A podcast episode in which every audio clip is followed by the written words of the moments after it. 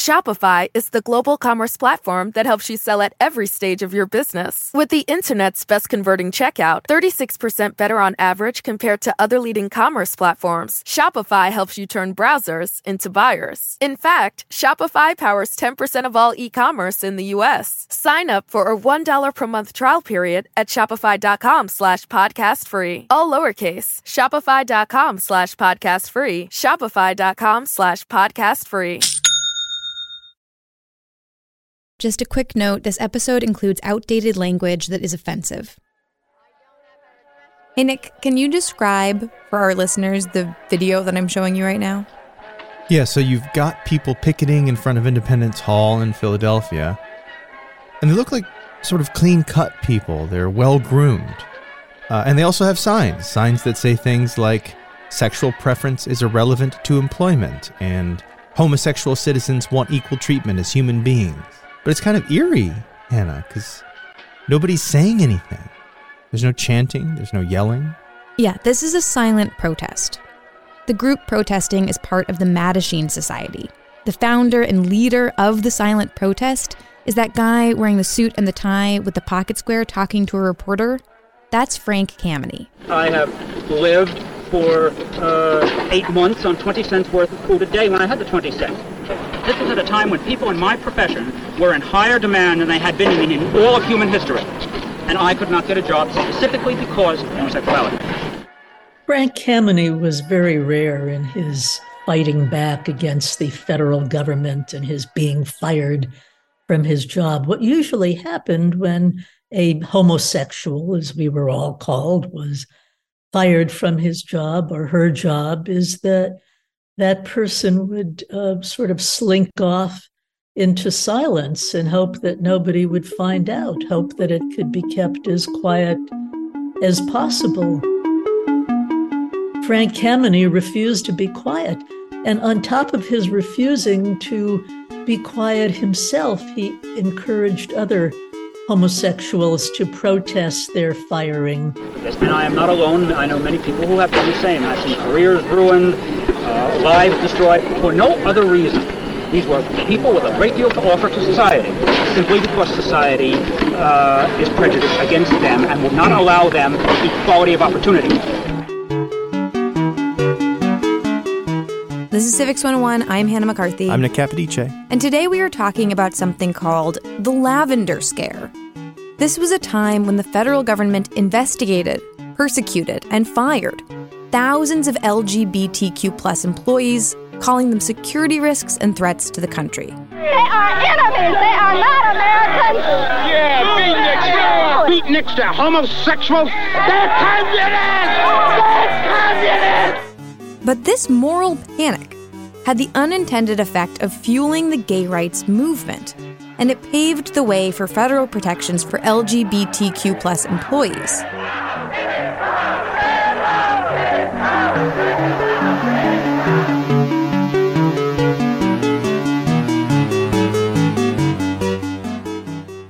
The Lavender Scare actually began in the late 1940s. This is Dr. Lillian Faderman. I'm a historian. I'm uh, most interested in lesbian history, women's history, and LGBTQ history.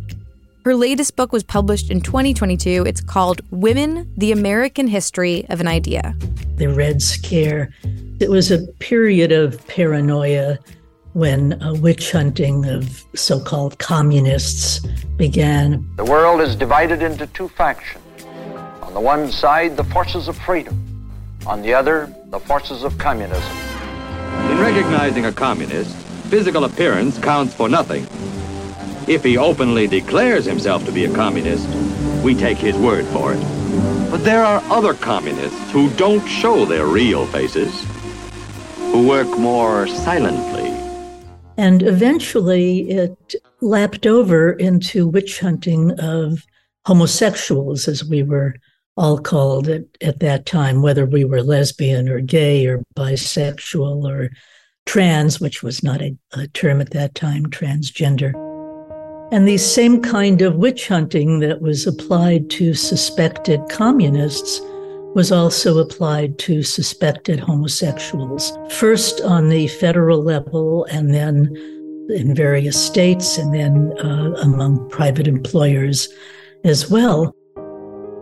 Okay, so we've mentioned the Red Scare before on the show. That was the hysteria that happened during the Cold War around fears of communism spreading in the United States.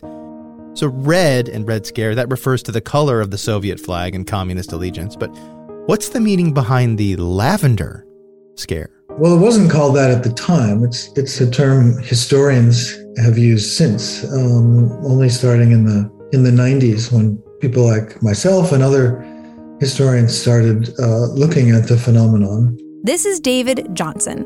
He wrote the definitive book on the lavender scare, and there's a 2017 PBS documentary based on this book. But lavender has has long been associated with homosexuality. There are different theories about why that is. Uh, some link it back to as far back as the ancient Greeks. That's that uh, the lesbian poet Sappho associated violet with homosexuality.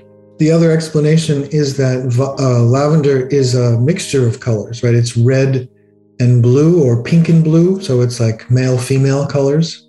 And homosexuality is, you know, often associated with with some sort of uh, you know gender inversion. But it, it, was fairly widely known in the 50s that yeah, lavender. They, they talked about the lavender lads in the State Department. The Cold War is seen as a as a moral crusade, right, against atheistic communism. That's that's an attack on the family, and you know, gay people, of course, are also seen as you know immoral and uh, and anti-family. There's that sort of moral connection in the popular imagination. They're also both seen as as uh, psychologically disturbed. Right? McCarthy talks about anyone who's attracted to communism. There must be something wrong with him. They must be mentally twisted in some way. Senator Joseph McCarthy played a big role in this moral crusade. We're going to talk more about Joseph McCarthy in a bit, but this attitude wasn't coming out of left field. Bigotry had permeated almost every facet of American society. If someone was not white, Protestant, part of a nuclear family, middle to upper class, or straight, then they were viewed as the other and faced all kinds of discrimination. Here's Dr. Lillian Faderman again. The LGBTQ community really suffered great threats and great discrimination. To the churches, without exception, virtually, we were all sinners. To the medical health profession, we were all crazies until 1973. Homosexuality was considered a mental disorder and was in the Diagnostic and Statistical Manual of Mental Disorders, which was virtually the Bible of uh, mental health professionals. Licensed doctors tried to, quote, cure patients with everything from electroshock therapy to lobotomies. The stakes were just that high, so people lived double lives. They didn't want to risk the exposure. To the uh, federal government, we were all subversives. We were um, uh, open to blackmail and we would give away federal secrets, and we weren't uh, loyal to this country because of that. Wait, so the government justified the persecution of gay federal employees because Russians or communists could blackmail them? Is that where this is headed? That was the idea. That was the crux of the government's argument. If you were a homosexual, it was against the law in every single state of the Union and you would be susceptible to blackmail by the Reds, and you would give away the secrets of the federal government. This was true even if they were secretaries working in a federal job or truck drivers working for the federal government. They were still considered threats to the safety of the country, which was nonsense, of course. There was never any evidence that a homosexual was blackmailed into giving up federal secrets. And here's where we come back to Joseph McCarthy. He was a Republican senator from Wisconsin who had been flying under the radar after taking office in 1946. But then he gave a speech that put him right in the national spotlight. His kind of rise to power is when he makes a claim at a speech in Wheeling, West Virginia in February 1950. He has a list of 205 card carrying communists currently working in the State Department with the knowledge of the Secretary of State. The President's own loyalty board found 284 unfit for service. He said we only discharged 79. And we at that time called upon the President and the Secretary of State to tell us who the 205 were and why they were kept on. Right? That captures the media attention. They want they want to see the list and they want to know who's on this list. Was there any truth in McCarthy's claims? Not according to the person actually in charge of the State Department at the time. The Secretary of State, Dean Acheson, he's asked about this. He says, Oh no, no communists here in the State Department, haven't fired any, haven't found any. It's all good, nothing to see here. Now, in the meantime, the press was also pushing Joseph McCarthy to give more details about the 205 people on the list. Now, do you still maintain, in view of what you've learned since, that there are 205 or any similar number of communists working in the State Department today? First, Mr. Linden, let's get our figures straight. But McCarthy's claims kept shifting. Unfortunately, I cannot get the names, but I do have in my hand the names of 57 individuals who are either communists who are certainly loyal to the Communist Party. First, there's 205, then there's 87, later there's 57. And first, they're card carrying communists, and then later they're loyalty risks or security risks. You know, the, the language keeps changing. A week after McCarthy's speech in Wheeling, Secretary of State Acheson attended a hearing on Capitol Hill. He was officially there to talk about the budget. But a senior senator from New Hampshire named Styles Bridges started asking questions, mainly about security risks. These questions led Acheson to eventually reveal some things. He admits that while we have fired 202 people we consider to be security risks, and then his aide finally admits, well, and, and almost half of those, 91 of them, were homosexuals. And it's that revelation really that sets off the lavender scare. The reaction could have been, oh, great, you know, you found these people and you got rid of them, you know, right? But that's not how a moral panic works. People were like, well, where did those 91 go? Did they did they go to other government agencies? And how many of these homosexuals are working in the Department of Commerce? And and and why were they hired to begin with in the State Department? So it seems to corroborate McCarthy's otherwise groundless charges.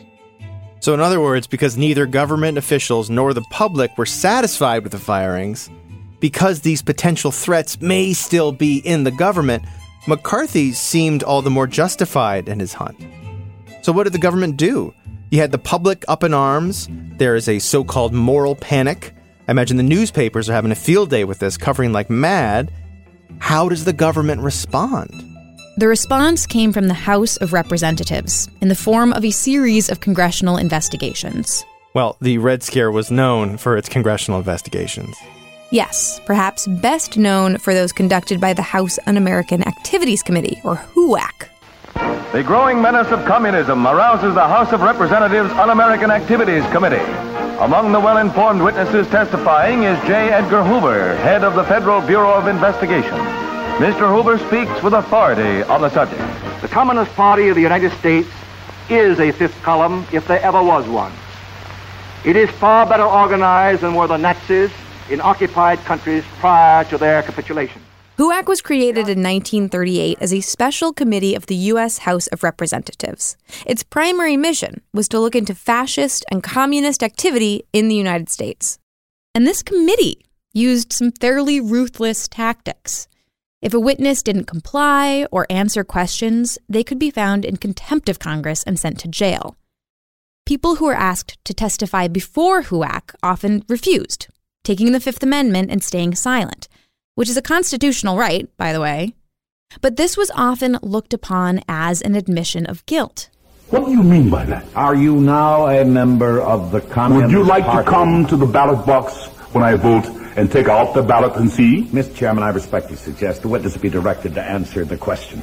You are directed to answer the question. I invoke the Fifth Amendment and forget it. I respectfully suggest the witness be directed to answer the question whether, if he gave us a truthful answer, he would be supplying information which might be used against him in a criminal proceeding. And taking the fifth didn't stop their careers or reputations from being left in tatters. Hundreds of people were jailed, thousands were fired and blacklisted. which, by the way, means a person's name was put on a list of names of people who should not be hired. And there are a lot of well known people who were affected by this. Lucille Ball, mm-hmm. W.E.B. Du Bois, Albert Einstein, that's just a few of them. So in 1950, the Senate passed a resolution asking its Committee on Expenditures to look into how many, and this is the actual quote, Nick, homosexuals or other sex perverts worked for the federal government. Wow. I should note that although McCarthy is the senator who kicked off the lavender scare, at that point he kind of took a back seat. He was on the committees, but a whole new set of lawmakers stepped into the limelight to demand a quote, pervert purge. And this was not new, and neither was the idea of targeting LGBTQ plus individuals. In 1947, the US Park Police had what was called the quote, sex perversion elimination campaign. Men were arrested if they seemed suspicious, and their personal information was put in a, and again, this is a real quote, pervert file.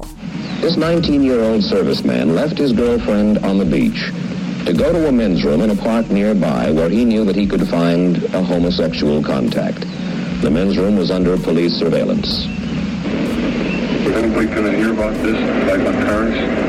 Your, your parents won't know of this, but uh, your community commander will probably find out about it.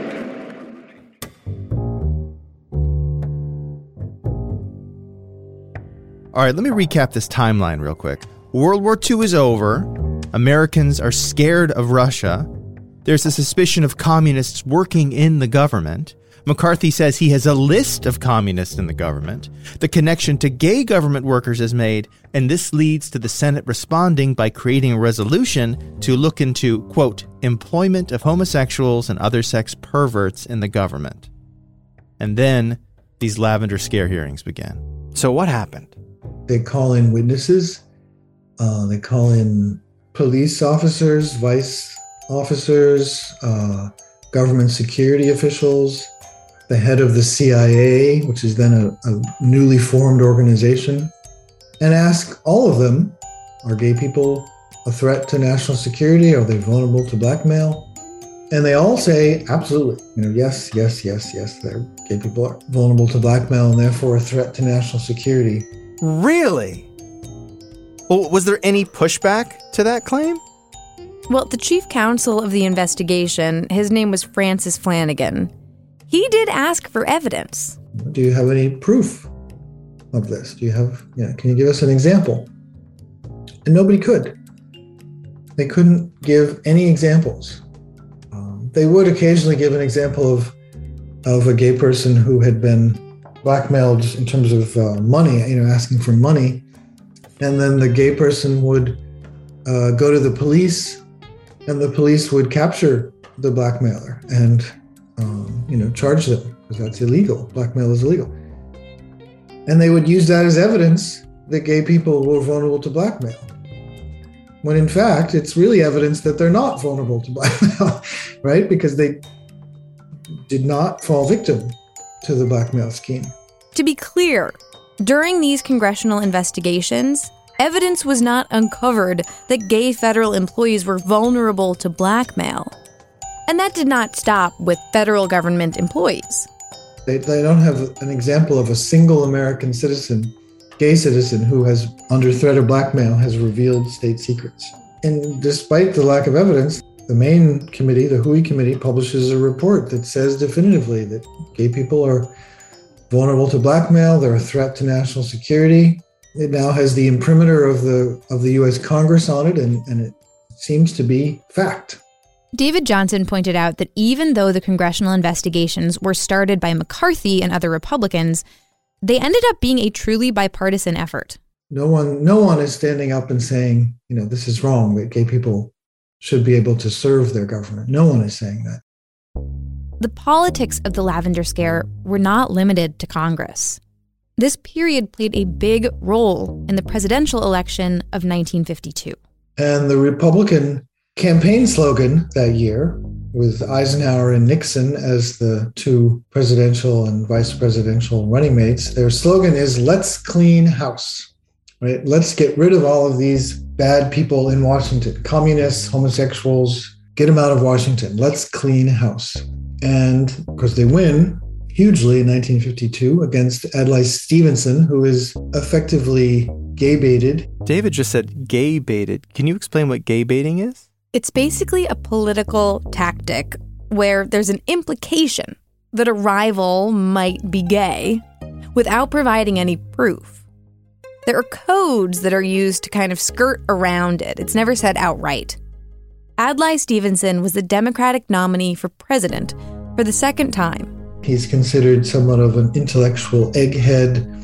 Uh, he's a former State Department uh, official, and he was divorced. And the Republicans made a lot about his divorce, and you know why was he divorced? You know there were sort of rumors about that. You know maybe it was because he was he was gay. Apparently, the FBI even spread rumors uh, that he had been arrested on a on a morals charge, on a on a sex charge. Wait, the FBI was getting involved? Why would that even happen? Well, the FBI was headed by J. Edgar Hoover. Okay. He was a conservative guy, and he used his power to meddle in elections. Now, one outcome of this that you might not expect is that this homophobia being weaponized in politics led to something that we now see all the time. Eisenhower and, and Nixon campaigned almost all the time with their wives and sometimes even with their children. And the campaign literature, you know, emphasized that they were family men and had pictures of them with their, you know, beautiful wives and children. Or in the cases of the Eisenhowers, they had to trot out their grandchildren to make a contrast with Stevenson, who had no wife, and therefore there would be, if he were elected, there would be no first lady. Both Pat and I have considered it a privilege to talk, to travel over America, to talk many, many times a day, and to work for your election as President of the United States. Dwight Eisenhower wins big. And one of the first things he did in office in 1953 was pass Executive Order 10450, titled Security Requirements for Government Employment, which sets up this new uh, security system in the federal government and a whole list of uh, reasons for excluding people from the civil service. And one of them is uh, sexual perversion, which is, you know, perceived as, as uh, you know, homosexuality and that remains in effect from 1953 until 1975. So every civil servant uh, under the Eisenhower security program is subject to an investigation. This new security system puts everyone under the gun of this uh, this investigative apparatus. And we will hear more about that investigative apparatus and the man who fought against it after the break. But first, there is all sorts of stuff that we cannot include in our episodes because of time that ends up on the cutting room floor. And if you want to know what that stuff is, you should subscribe to our newsletter. It's called Extra Credit. It comes out every two weeks. It's free, and you can sign up at our website, civics101podcast.org. There also, we have links to our weekly Civics 101 quiz and a Wordle. So check it out.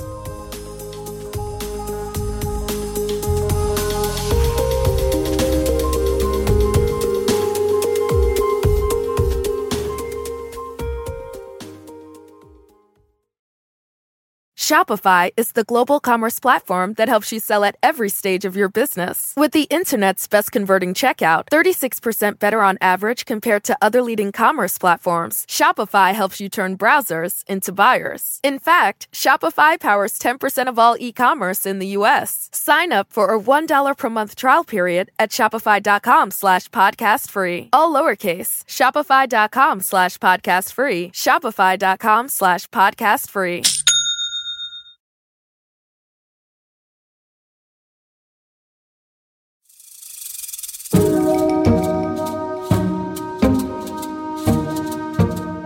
We're back and we're talking about the lavender scare. This was the persecution of LGBTQ plus federal employees by the US government during and in the wake of the McCarthy era. All right, Hannah, you said that Eisenhower issued this executive order 10450, which directed the heads of federal agencies and the Civil Service Commission to look into federal employees to see if they were security risks. And this is what really kicked things into high gear. Yeah, it did. Government agencies, especially the State Department, immediately ramped up their efforts. They made relationships with other intelligence agencies and worked with local law enforcement to cross reference their files. They got help with background checks and they were notified when NSA employees were arrested or charged with wrongdoing. Every government employee had to pass some sort of clearance. In the CIA, it was polygraph tests. They would investigate a government employee. They would interview their family, roommates, uh, friends, former professors, coworkers, and if they found any sort of suspicious activity, if they found that they knew other people that the government had identified as known homosexuals, they would be under suspicion if they had been reported to be at gay bars, which were being monitored by the government. You know, that would be a clue.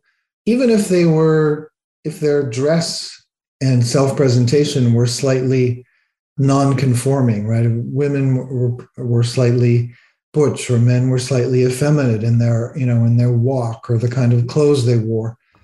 That would set up red flags. And when a red flag was raised, like if a fellow employee or manager thought they saw something that was, quote, suspicious, that would lead to a deeper investigation and eventually an interrogation of the suspect. So you would be called in by civil service investigators to a room. You'd have to swear an oath.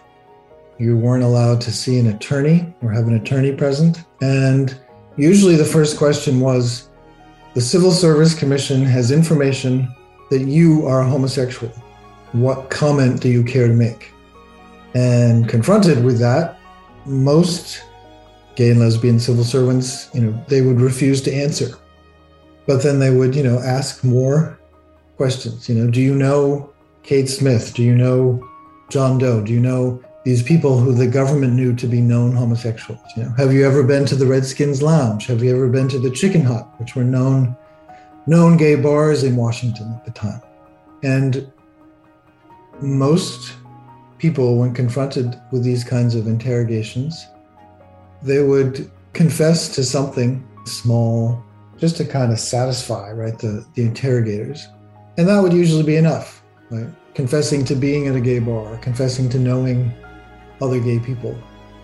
And when someone confessed to something they were asked about even if it was not true they were fired or forced to resign.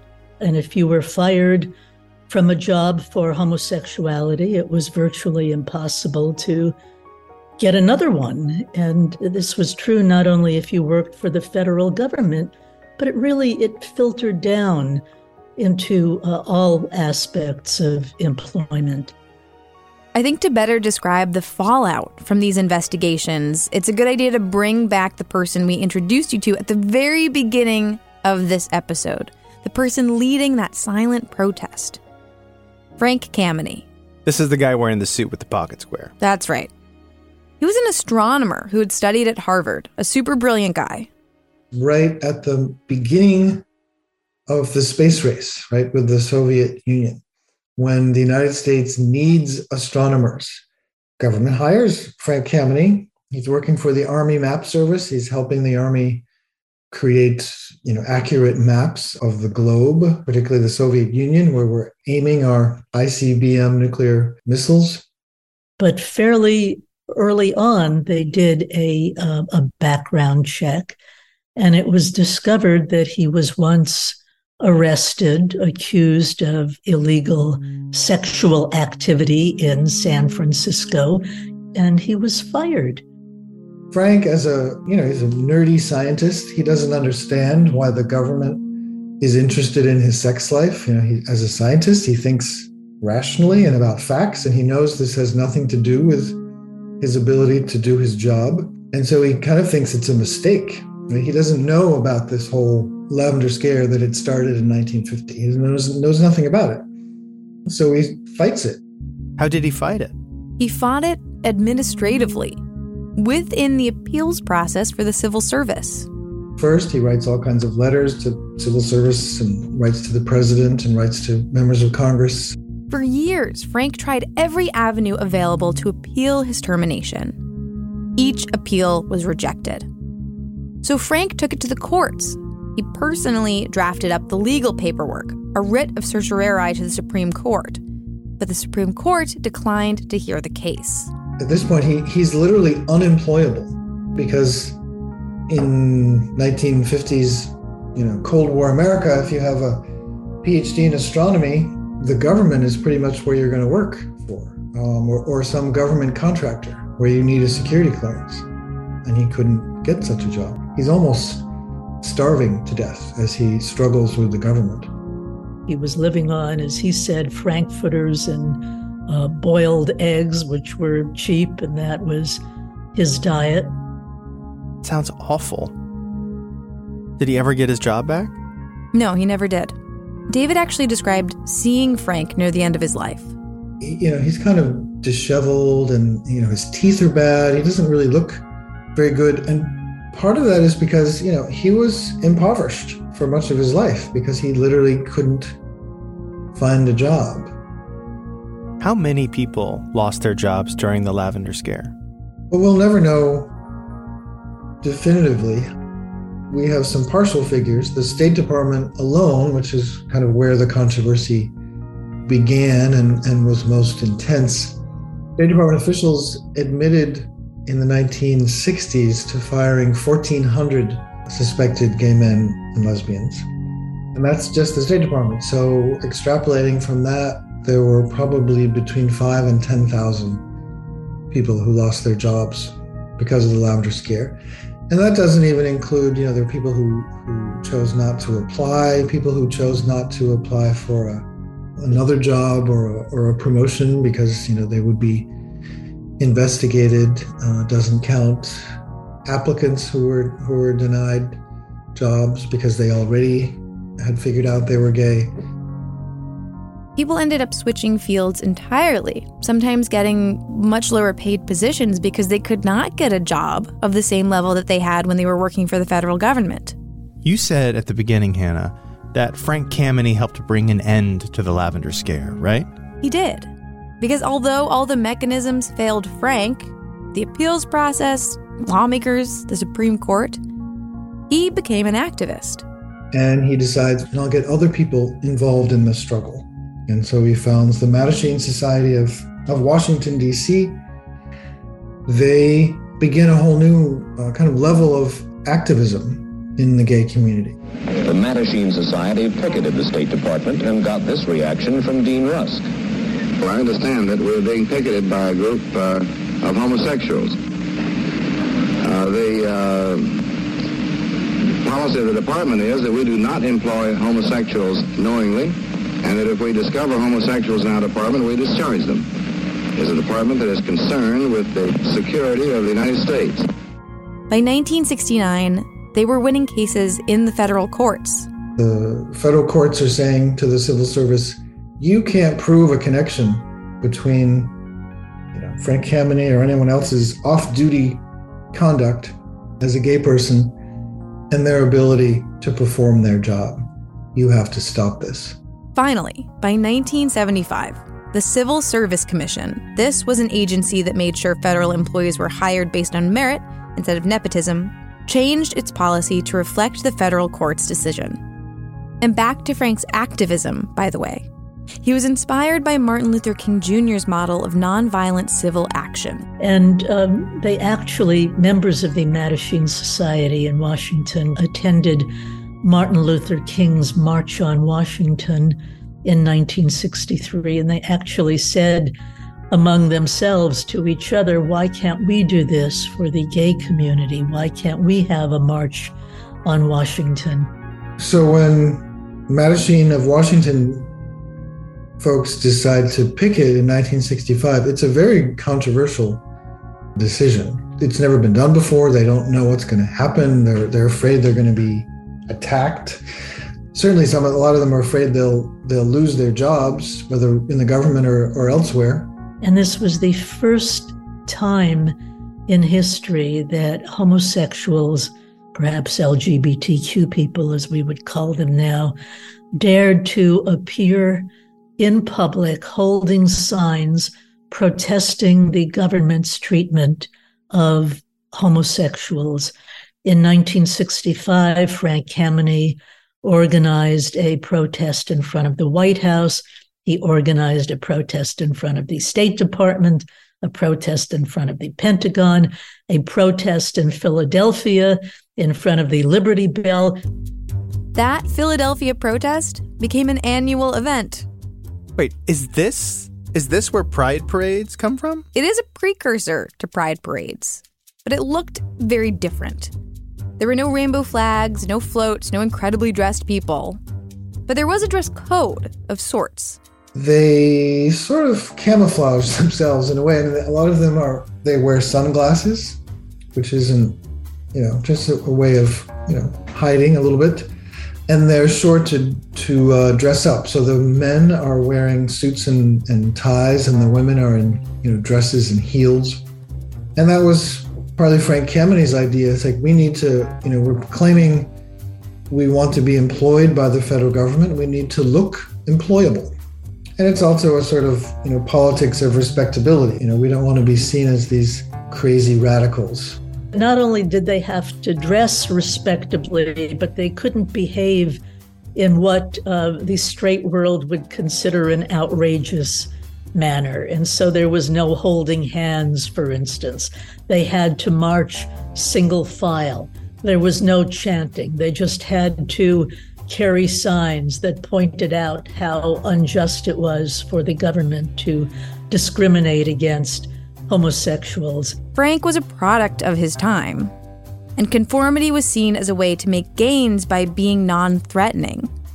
And David Johnson argued that in some ways, this is still true today. Well, I think in some ways the lavender scare helps explain why it is someone like Pete Buttigieg that emerges as the first openly gay presidential candidate who's taken seriously. You know, I served under General Dunford, way under General Dunford in Afghanistan. because the lavender scare created so much suspicion about gay people, you know, as subversives, as, you know, as as suspected communists, as you know, somehow a threat to national security um, and and to American morality. Right? So it takes a candidate like Pete Buttigieg, who is uh, a veteran, right, of the U.S. military. Uh, he's religious. He's married uh, to another man. He now has kids, right? To demonstrate, you know, to to skeptical Americans, right, that that gay people are not a are not immoral and they're not a threat and they're not these crazy radicals or communists, right? Rush Limbaugh, to whom the president recently awarded the nation's top civilian honor, uh, described you as a 37 year old gay guy, mayor of South Bend, who loves to kiss his husband on the debate stage. Now, there has been bipartisan criticism of him for those remarks. I wanted to give you a chance to respond if you would like to. Well, I love my husband. I'm faithful to my husband. On stage, we usually just go for a hug, um, but I love him very much. And I'm not going to take lectures on family values from the likes of Rush Limbaugh. Pete Buttigieg, who was appointed by President Biden as Secretary of Transportation, which, by the way, made him the first openly gay cabinet member in U.S. history, has been able to express his love for his husband, Chasten, without being disqualified for public service. And that is a direct result of the LGBTQ plus movement that Frank helped to build. So, what happened to that executive order, Order 10450? Barack Obama officially repealed Executive Order 10450 on his last day in office. Frank Kameny was standing beside him. Doesn't make much sense, but today in America, millions of our fellow citizens wake up and go to work with the awareness that they could lose their job, not because of anything they do or fail to do, but because of who they are lesbian, gay, bisexual, transgender. And that's wrong. We're here to do what we can to make it right. We still do not have federal protections for LGBTQ plus people across the board. There are uh, certainly uh, LGBTQ rights ordinances in various municipalities.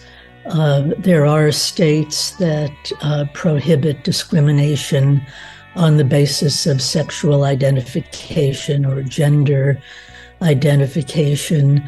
There uh, not yet uh, federal protection for LGBTQ people.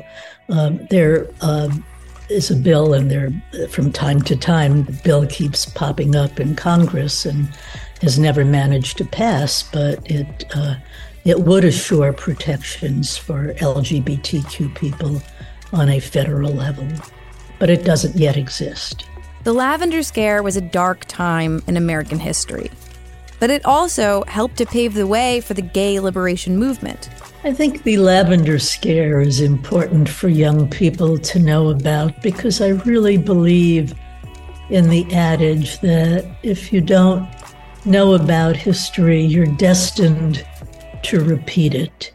And I think we we're beginning to see how easily that can happen with "Don't Say Gay" bills in in uh, Florida and and Arizona, and the censorship of uh, books that deal with LGBTQ subjects.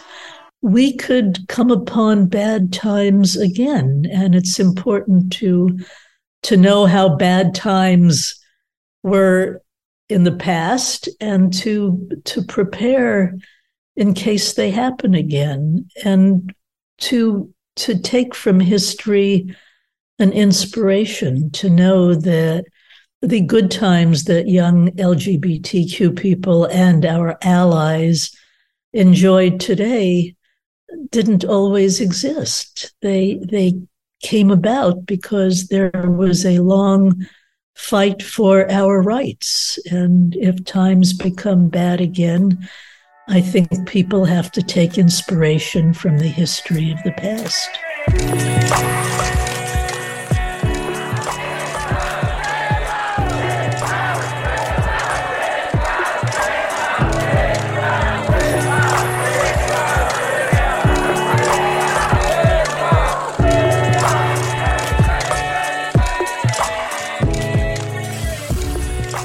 This week's episode was produced by Jackie Fulton and Rebecca Lavoie and hosted by me, Hannah McCarthy, and Nick Capodice. Christina Phillips is our senior producer.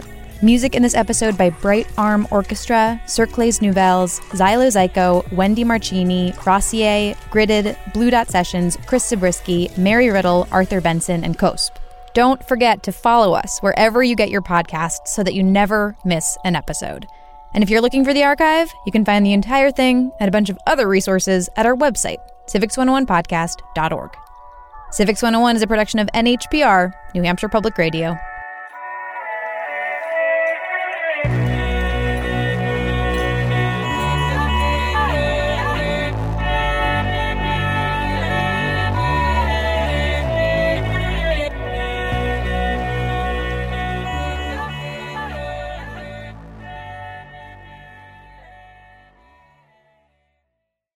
Shopify is the global commerce platform that helps you sell at every stage of your business. With the internet's best converting checkout, 36% better on average compared to other leading commerce platforms, Shopify helps you turn browsers into buyers. In fact, Shopify powers 10% of all e-commerce in the US. Sign up for a $1 per month trial period at shopify.com slash podcast free. All lowercase, shopify.com slash podcast free, shopify.com slash podcast free.